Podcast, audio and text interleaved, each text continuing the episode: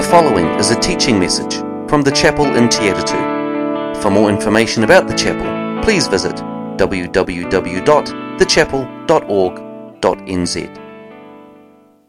So this morning we're on uh, part three of our four part journey as Abraham's servant uh, goes back to Abraham's previous location where his family still are to seek out a bride for Isaac, his son.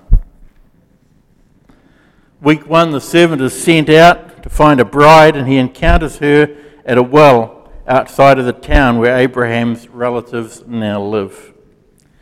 When he asks her for a drink, you'll remember that she offers some water for him and for his ten camels. Exactly the sign that the servant of God, or the servant of Abraham, had asked for.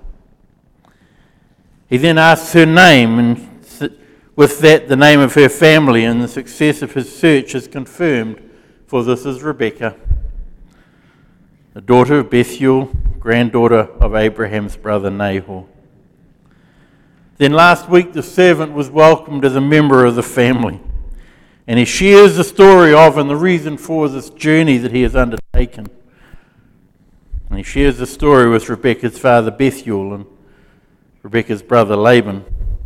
And so this morning we pick up the story in verse 50. Laban and Bethuel answered, This is from the Lord. We can say nothing. We can say nothing to you one way or the other. Here is Rebekah. Take her and go, and let her become the wife of your master's son, as the Lord has directed. When Abraham's servant heard what they said, he bowed down to the ground before the Lord. Then the servant brought out gold and silver jewelry and articles of clothing and gave them to Rebekah. And he also gave costly gifts to her brother and her mother. Then he and the men who were with him ate and drank and spent the night there. When they got up in the morning, they said, he said, uh, Send me on my way to my master. But her brother and mother replied, Well, let the young woman remain with us for 10 days or so, then you may go. But he said to them, Do not detain me. Now that the Lord has granted success on my journey, send me on my way so that I may go to my master. Then they said, Let's call the young woman and ask her about it. So they called Rebekah and asked her, Will you go with this man? I will go, she said. So they sent their sister Rebekah on her way, along with her nurse and Abraham's servant and his men. And they blessed Rebekah and said to her, Our sister, may you increase to thousands upon thousands. May your offspring possess the cities of their enemies. Then Rebekah and her attendants got ready and mounted the camels and went back with the man. So the servant took Rebekah and left. It's a fascinating story. And we so often read it and go, we've heard that before, read it many times. But just for a moment, let's take God out of the story. Take God out of the story for a moment. And let's retell the story from the perspective not of the servant, but of Rebekah and Bethuel and Laban. So it's late afternoon, the sun's going down, it's a little bit cooler. It's the time of the day when the young women of the village will go out to draw water. And so Rebekah goes out with the other young woman of the town to gather water from the local well. Rebekah is a very beautiful single young woman. And as she arrives at the well, a man is sitting there. He has ten camels with him. He then asks for a drink having been raised well, having a good heart, and not being afraid of a little bit of hard work, she draws around one to 2,000 litres of water for the camels and obviously a little bit for the servant. And the man responds, This is great. That's exactly the sign I've been asking God for. It's like, that's kind of weird. Who is this guy? I've only just met him. And he says, Well, I'm the servant of your great uncle Abraham, your granddad's brother, who no one in your family has heard from for about 50 or 60 years. No one's seen anything of him for that time. And I want you to leave your family, and I want you to come with me so that you can marry his son Isaac. Think about it. The only evidence that this servant actually knows Abraham personally is his own word. There's no other evidence that we're told of in the story. And we only have the servant's word for it that Abraham actually is wealthy and has a son. And we only have his word for it. Think about it. He said, This is the sign I was looking for. How does she know that? Again, she's only got the servant's word for it. After all, we're told that he was praying it in his heart. He wasn't out there praying out loud that God, you would give him. It's like, he says, Oh, that was the sign I was looking for. How easy would that be? You're sitting by the well, you see this nice young lady coming out, and you go, I'll ask her for a drink, and whatever she does, I'll say, That was the sign I was looking for.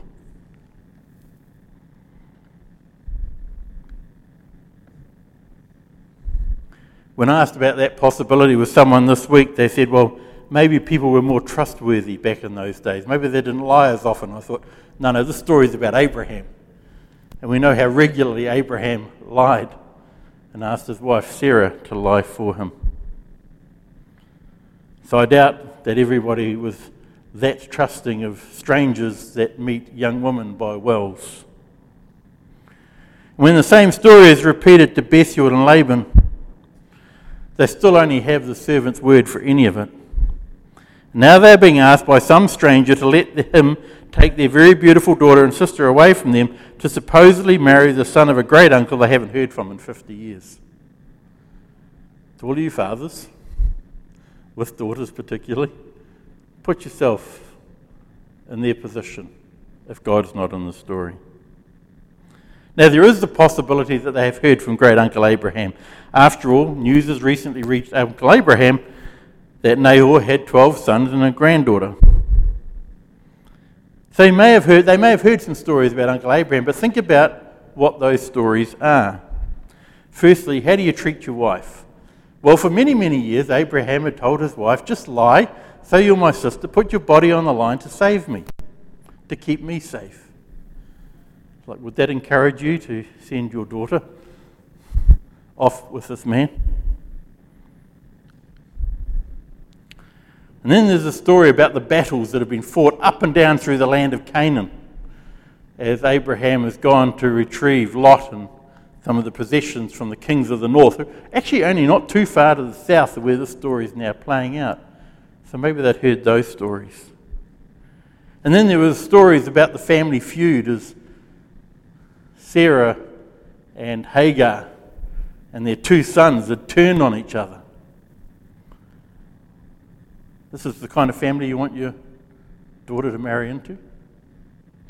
And then, of course, they probably heard about those four towns, the bottom end of what's now the, what later became the Dead Sea. Fire and brimstone fall from heaven, and Abraham and Lot are right in the middle of the story. And you're being asked by this man at the well to send your daughter to marry into this family.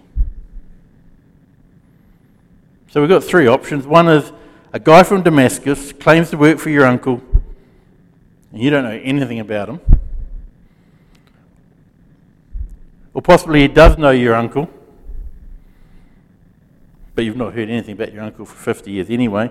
Or you have, and those stories are not encouraging. They're not the family stories that you'd hoped for for the young man that your precious, beautiful, single daughter is going to marry.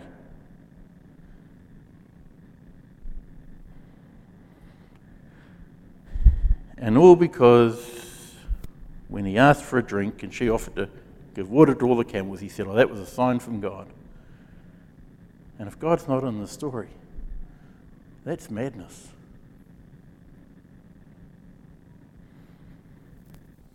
And even in the best case scenario, for all of the wealth Uncle Abraham supposedly gathered, remember the only land he actually owns is this one field with a cave at the end of it where he buried his late wife. Not great prospects, really. But God was in this. And we can only assume that Rebekah and Bethuel and Laban had a very, very clear sense or a clear understanding that God was in this. Not from what the servant said to them, but at least at the minimum, a witness in their own spirit that this is God. Because as they hear the request, their initial response is, This is from the Lord. We can say nothing to you one way or the other. Here is Rebekah, take her and go. You see, the absolutely otherwise unthinkable becomes, yeah, take her and go. The moment you realize that God is in it.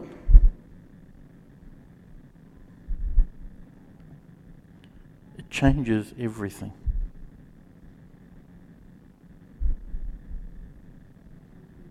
Would you send your daughter otherwise? With all that is at stake, surely such a declaration can only mean that Laban and Bethuel had at least a strong witness in their own spirits that God was in this. They were certainly not in a hurry for Rebekah to leave. Initially, they said, Take her and go, but having slept on it for the night, when they got up the next morning, it's like, Well, can she stay with us for 10 days or so? And you can see it starting to pan out a little bit. For those of you who know the story later on, you understand that Laban's got a habit of stretching things out and delaying the inevitable. But that's a story for another day.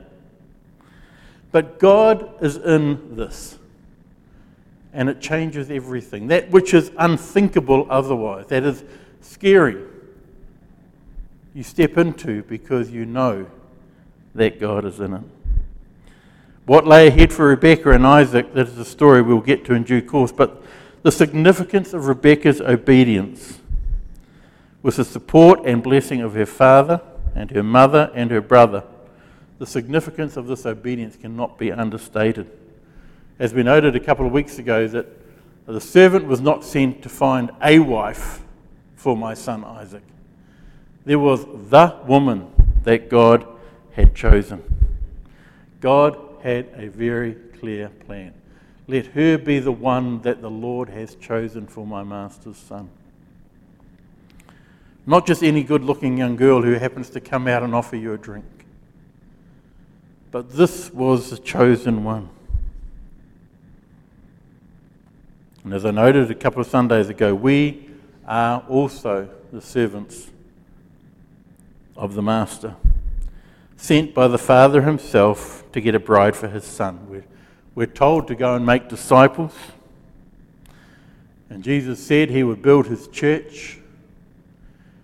And then in Ephesians, he reveals, he says, Husbands, love your wives as Christ loved the church and gave himself up for her to make her holy, cleansing her by washing with water through the word, and to present her to himself as a radiant church without stain or wrinkle or any other blemish, but holy and blameless. We are the bride of Christ. And we are sent out to gather the rest of the bride of Christ, to gather the rest of God's church. It's not some hit and miss journey to some random place. This is God's Holy Spirit is leading us and he goes before us. And he's equipped us and He's given us everything we need for the journey. And when God is in it, that changes everything. And all we need to do is listen and obey. As I read the story through, I found it significant that there are at least three people, we're told, in that family who believed it was of God Bethuel, Laban, and Rebekah.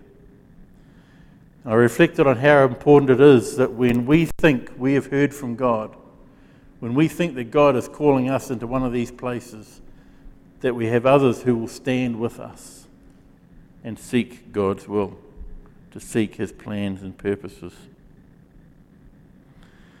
We're told in Matthew that if two or three on earth agree about anything they ask for, it will be done for them by my Father in heaven. Where two or three gather in my name, there I am in the midst of them. We talk. We've talked in uh, Sundays, we've talked this on our website there. We talk about the cave. That's your time alone with God. But then we also talk about the table. And that may be a table with two or three others who will gather to stand with you and pray. So even Jesus had the three Peter, James, and John who were with him in the hardest moments. And if Jesus needed three who would stand with him in those toughest moments, how much more do we? And I'm grateful for those who, over the last eight and a half years, have stood with me in some of those toughest moments when I've been trying to do what I believe God had called me here to do. But there's also the larger tables,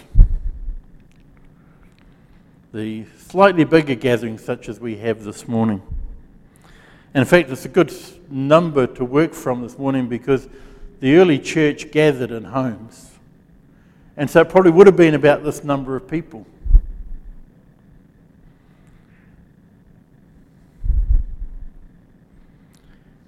And in 1 Corinthians 4 26 to 33, Paul writes of how the church should function in this house gathering. 1 Corinthians 14. What then shall we say, brothers and sisters, when you come together, each of you should, each of you has a hymn or a word of instruction, a revelation, a tongue, or an interpretation. Everything must be done so that the church may be built up. If anyone speaks in a tongue, two or three at the most should speak, one at a time, and someone must interpret. If there is no interpreter, the speaker should keep quiet in the church and speak to himself and to God. Two or three prophets should speak, and others should weigh up carefully what is said. And if a revelation comes to someone, who is sitting down, the first speaker should stop, for you can all prophesy in turn, so that everyone may be instructed and encouraged. The spirit of the prophets are subject to the control of the prophets. For God is not a God of disorder, but of peace, as in all of the congregations of the Lord people, Lord's people. Martin Luther once said, We are not yet what we shall be but we are growing towards it. The process is not yet finished. And that's true for us as individuals, but it's also true for us as a congregation.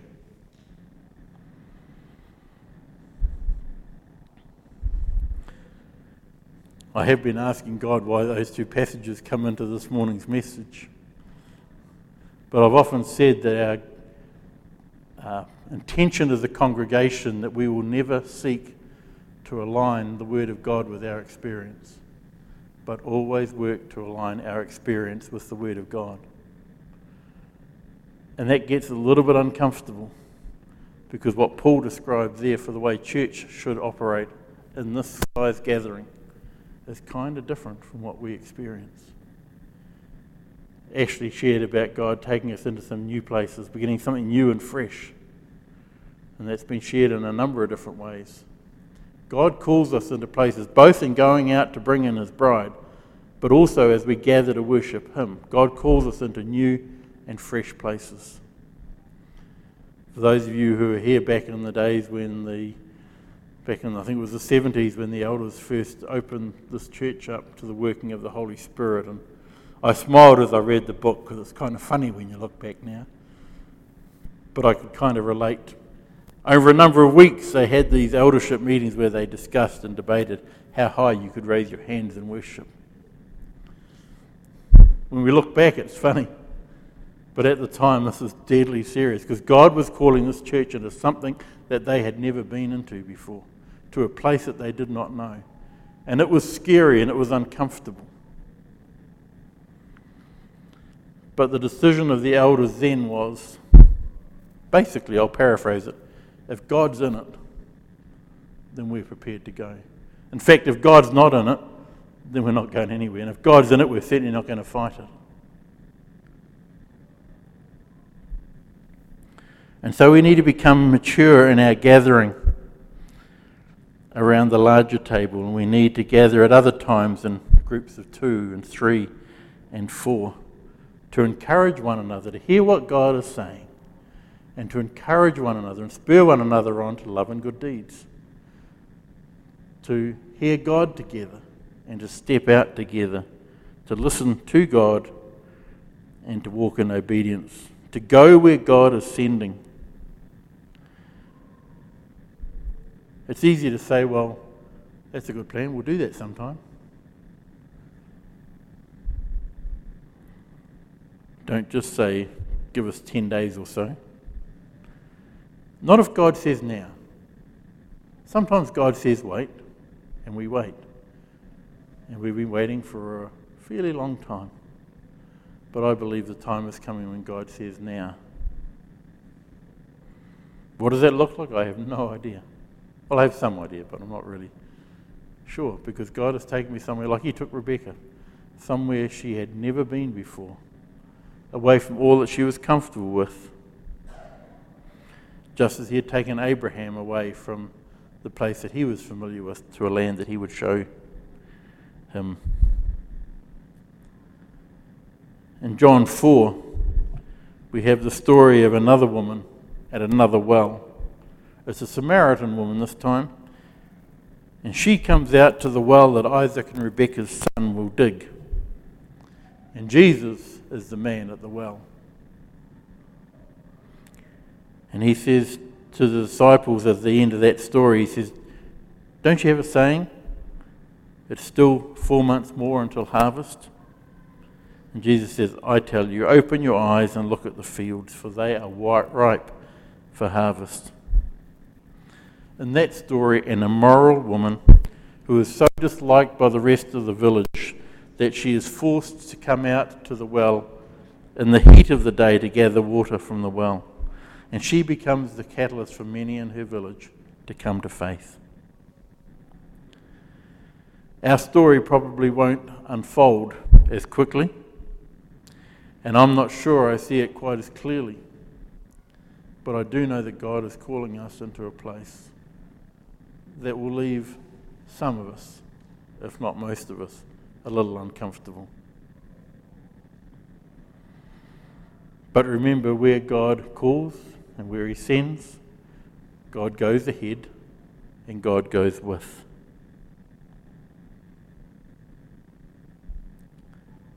And so I'm reminded of Rebekah's response, and I pray this would be ours.